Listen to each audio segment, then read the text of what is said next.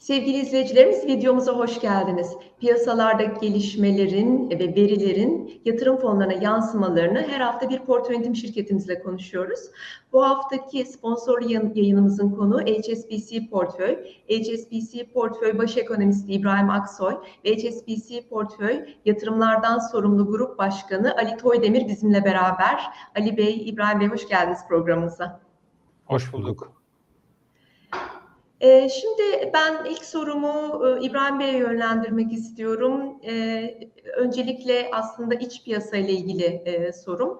E, çünkü Şubat ayını oldukça karışık geçirdik. Ama geçtiğimiz hafta siyasi belirsizliğin çok arttığı, bu haftanın başında da aslında buradaki belirsizliklerin bir nebze olsun azaldığı ve seçim satım haline girdiğimiz bir süreç içerisindeyiz. E, tabii piyasa belirsizliği sevmiyor. Seçimlerle ilgili en azından bir takım e, şeylerin belli olmuş olması birazcık rahatlattı diyebiliriz piyasaları. E, seçim tarihi yarın açıklanacak ama 14 Mayıs olma ihtimali yüksek. E, bir de Millet İttifakı'nın Cumhurbaşkanı adayı belli oldu. Bunlar en azından haftanın başında piyasalar üzerinde olumlu bir etki yarattı. Bunu söyleyebiliriz. E, fakat tabii yani seçimlerin e, en azından biraz e, ha, hale vakte girmiş olması bizim temel sorunlarımızı çözmüyor. Sorunlarımızın başında da aslında yaşadığımız büyük deprem felaketi ve orada devam eden acılar var. Ee, şimdi e, bir yandan da tabii yani e, depremle beraber ekonomiyi de takip ediyoruz. E, ekonomik verilerimizdeki gelişmelere de sürekli bakıyoruz. Önümüzdeki haftada önemli bir veri açıklanacak. 13 Mart e, Pazartesi günü cari işlemler dengemizi alacağız. Geçtiğimiz hafta e, 27 Şubat tarihinde aslında bunun öncü verilerini almıştık. Dış ticaret verileri gelmişti ve Ocak ayında dış ticaret açığımız 14.2 milyar e, dolara yükseldi e, ihracatın ithalatı karşılama oranında %63'ten %57.6'ya düştüğünü gördük.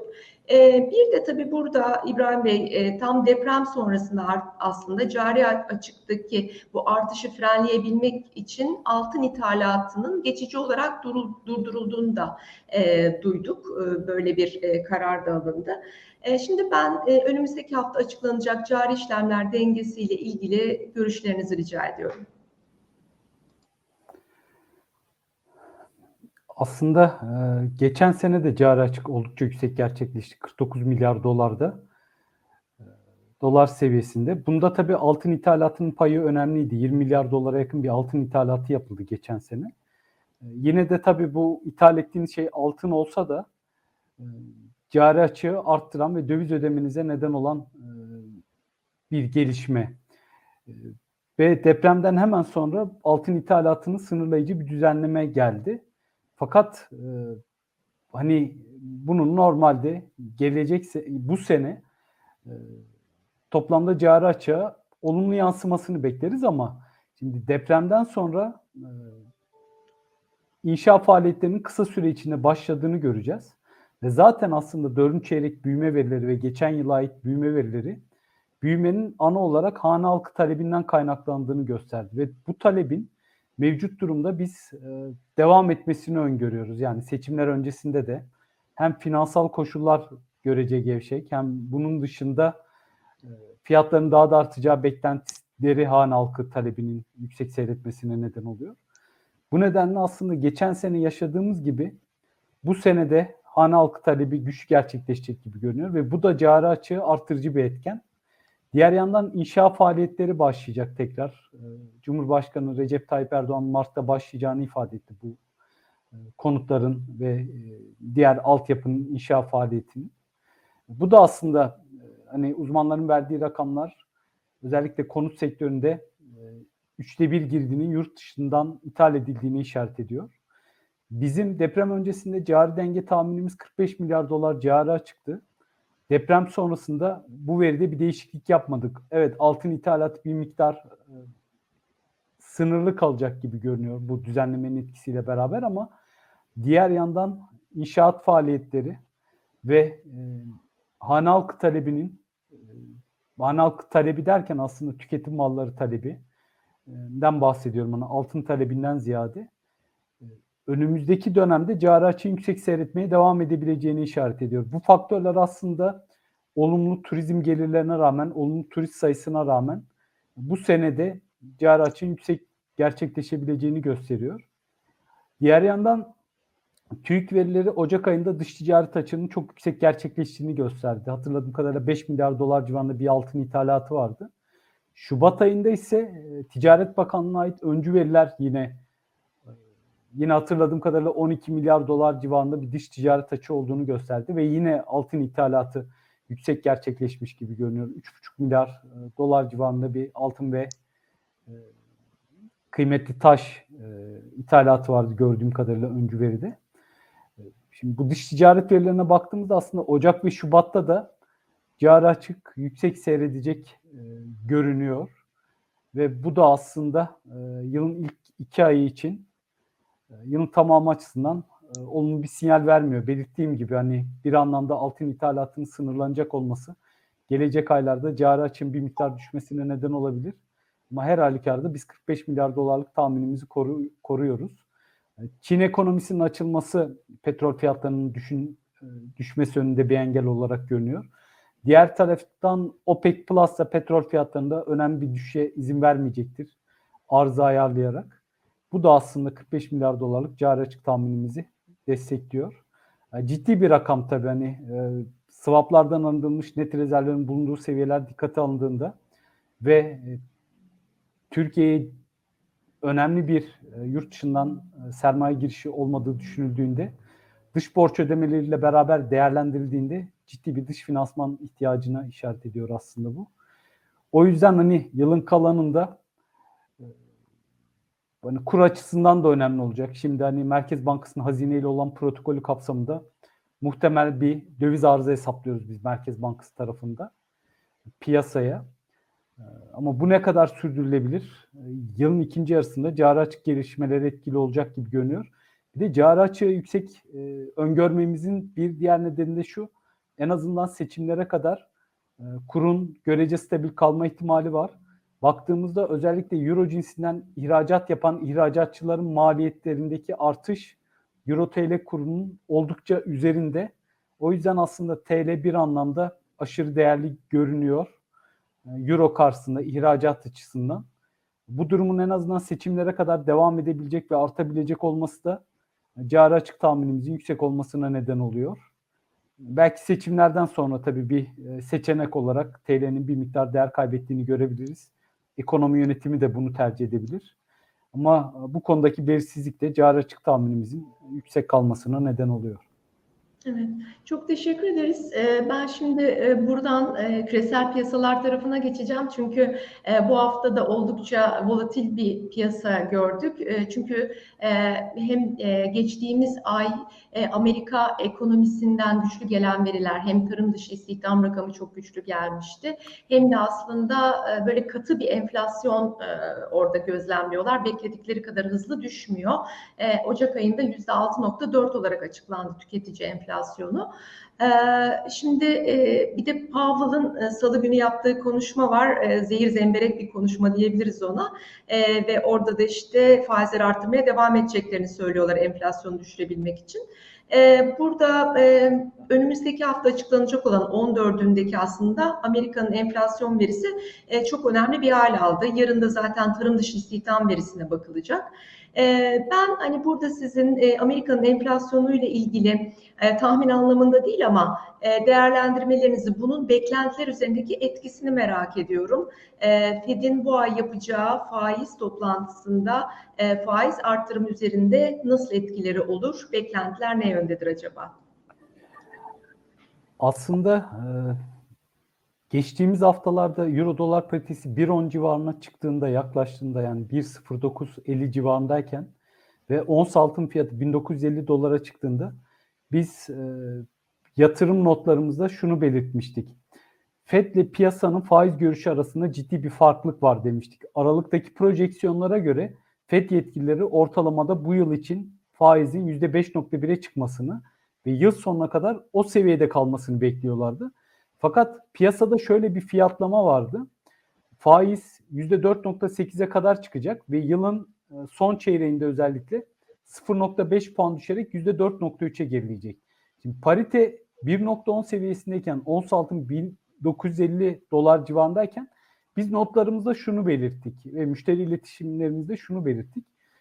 Bu noktada FED de piyasanın faiz görüş arasında ciddi bir farklılık var. Eğer e, veriler bir miktar iyi gelirse bu farklılıktan dolayı piyasa daha fazla faiz artışı fiyatlayabilir. E, paritedeki ve ons altındaki yükselişin bu nedenle kalıcı olmasını beklemiyoruz demiştik. Gerçekten de hani veriler beklentimiz doğrultusunda geldi, kuvvetli geldi. Enflasyon verileri, onun dışında ekonomik aktivite verileri kuvvetli geldi.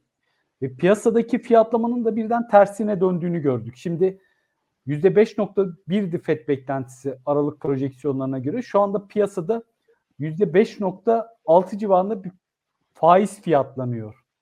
Hani FED fonları vadeli kontratları piyasasında. Diğer yandan yılın kalanında Kasım Aralık'ta 0.25 puanlık bir faiz indirimi fiyatlanıyor ama %50 ihtimalle. Orada da önemli bir faiz indirimi fiyatlaması yok.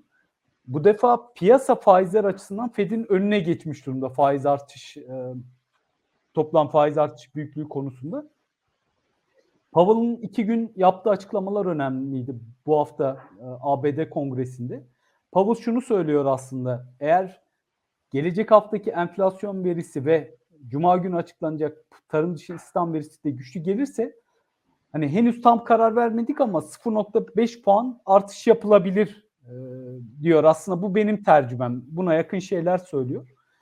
Şimdi e, eğer veriler güçlü gelirse evet piyasada da bir miktar fiyatlama oluştu. Hani %70 ihtimalle FED fonları vadeli kontratları da 22 Mart'taki FED toplantısında 0.5 puan faiz artışı yapılabileceğini fiyatlıyor. Şimdi de gördüğümüz şu ama 22 Mart'taki toplantıda 0.5 puan faiz artışı yapılma ihtimali oldukça yüksek görünüyor. Çünkü ADP özel sektör istihdam verisi de güçlü geldi ve JOLTS açık istihdam pozisyonu verisi de önemli ölçüde güçlü geldi. Powell konuşmasında şunu söyledi. İş arayan her bir kişi için ABD'de iki tane açık istihdam pozisyonu var dedi. Yani iki işveren aslında iş arayan her bir kişi için iki kişiyi işe almak istiyor. Bu oldukça önemli. Bu veriler de şunu gösteriyor aslında. İstihdam verisi halen çok güçlü. Zaten Ocak itibariyle işsizlik oranı tüm zamanların en düşük değerine yakındı. %3.4'tü. Yani Fed'in aslında faiz artışları henüz ekonomik aktiviteye ve istihdam piyasasına önemli bir sıkılaştırıcı etkiye neden olmamış gibi görünüyor. Bu nedenle eğer yarınki veride güçlü gelirse ki o ihtimal var ve e, gelecek hafta tüfe enflasyonu verisi de bir miktar detaylarda enflasyonda düşüş hızının yavaşladığını gösterirse Ocak enflasyon verisi gibi bu noktada 0.5 puan faiz artışı yapıldığını görebiliriz. Ama benim dikkat çekmek istediğim konu şu. Şimdi de piyasa faiz artışları konusunda FED'le aynı noktaya gelmiş olabilir. Yani %5.1 faiz tahmininin FED yetkilileri tarafından yukarı yönlü revize edildiğini göreceğiz ama ben %5.6'ya revize edilebileceğini düşünüyorum. Hani zaten %5.4'e revize edilirse piyasalar bunu coşkuyla karşılar. Ee, ama eğer %5.6'ya revize edilecekse de zaten biz o noktadayız. Yani piyasa fiyatlaması da orada. O yüzden nasıl ki euro dolar paritesini 1.10 seviyesinde kalıcı olmasını beklemiyorduk. 1950 dolarda altının kalıcı olmasını beklemiyorduk. Şimdi de euro dolar paritesi FED faiz kararına kadar 1.05 seviyesinin altına gel- gelebilecek olsa da ya da ons altın 1800 doların altına gelebilecek olsa da bu türden hareketlerin de kalıcı olmayabileceğini değerlendiriyoruz. Yani bu türden düşüşlerin de kalıcı olmayacağını olmayabileceğini değerlendiriyoruz. Çünkü bir anlamda toplantıda açıklanacak projeksiyonlarla ABD Merkez Bankası ve piyasa aynı noktaya gelmiş olabilir. O noktada da bahsettiğim euro dolar paritesi için ve ons altın için bir rahatlama görebiliriz ve euro dolar paritesini tekrar 1.05 seviyesinin üzerine ons altında eğer tabi 1800 doların altına düşerse 1800 doların üzerine çıktığını görebiliriz diye düşünüyoruz. Evet yani aslında piyasayla e, Fed'in söylemlerinin e, bir nebze de eşitlendiğini, bundan önce ama piyasanın daha iyimser olduğunu ve orayı fiyatlamadığını siz daha önceki programlarımızda da söylemiştiniz. E, Şimdi eşit bir noktaya geldi. Bundan sonrası için riskli varlıklarda belki bir miktar hani o aşağı yönlü hareketin biraz düzeldiğini görebiliriz değil mi? Ben de böyle anlıyorum İbrahim Bey.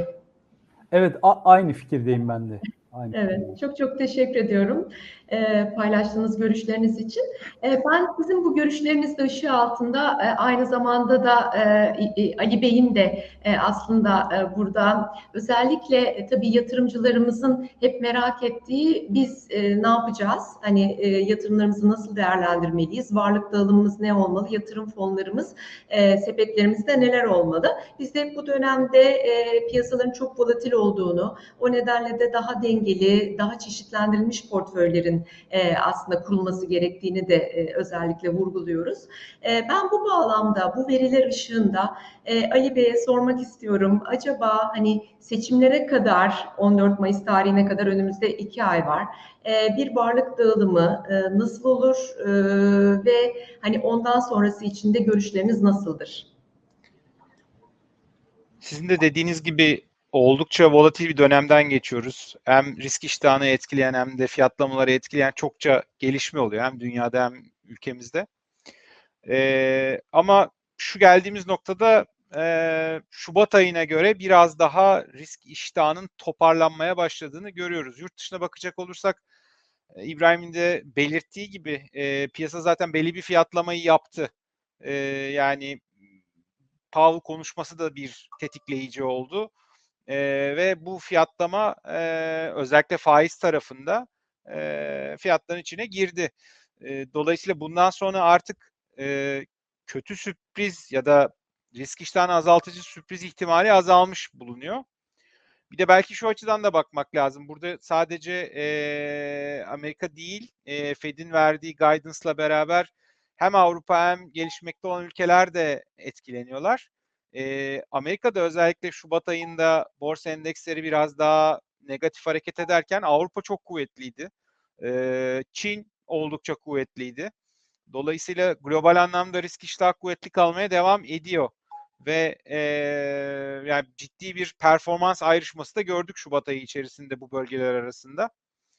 E, yurt içine de bakacak olursak e, artık seçim tarihi oldukça yakın yani 14 Mayıs'tan e, sapar mıyız farklı bir gelişme olur mu onu bilmiyorum ama e, seçim tarihinin belli olması e, kilometre taşlarının belli olması e, daha belirsizliği azaltan unsurlar bu da e, yatırımcı güvenini geri getiriyor. Buna göre pozisyon almaya başlıyor yatırımcılar da. O açıdan böyle Şubat'a göre biraz daha iyi bir e, risk ortamı görüyoruz. Bu bağlamda nasıl bir portföy öneriyoruz? Aslında bizim model portföyümüz çok çok uzun süredir iki tane temel şey üstünde kurulu. E, yurt dışı varlıklar artı hisse senedi üzerine kurulu. Yani döviz kısmından, yurt dışı varlık kısmından bahsettik zaten. Orada bir belki TL'nin bir miktar değerli olduğunu görüyoruz. Yani e, çok uzun süredir yatay giden bir kur var ya da çok az yukarı giden bir kur var.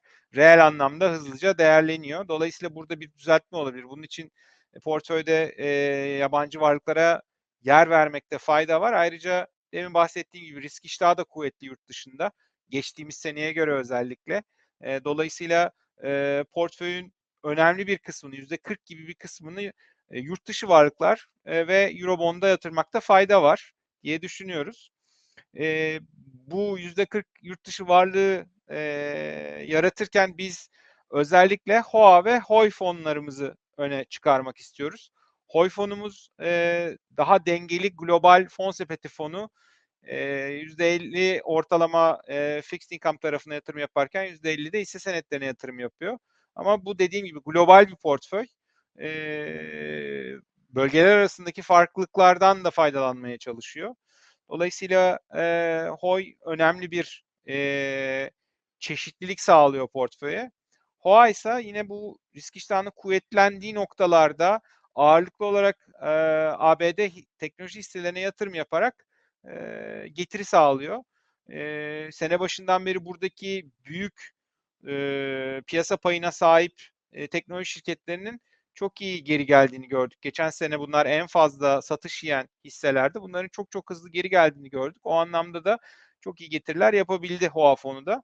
E, bu kombinasyonun yanına biraz da Eurobond ekleyerek e, ya da Eurobond fonları ekleyerek e, bu e, portföyün bu kısmını oluşturabileceğimizi düşünüyoruz. Yine bir yüzde 40 civarında bir lokal hisse senedine yatırım yapmayı e, tercih ediyoruz. Tabii burada da e, biraz risk iştahına göre kullanacağınız fonlar değişebilir. Ama biz her zaman HSA'yı öneriyoruz. HSA'nın %50'si ise senedi %50'si yine faiz içeren varlıklar.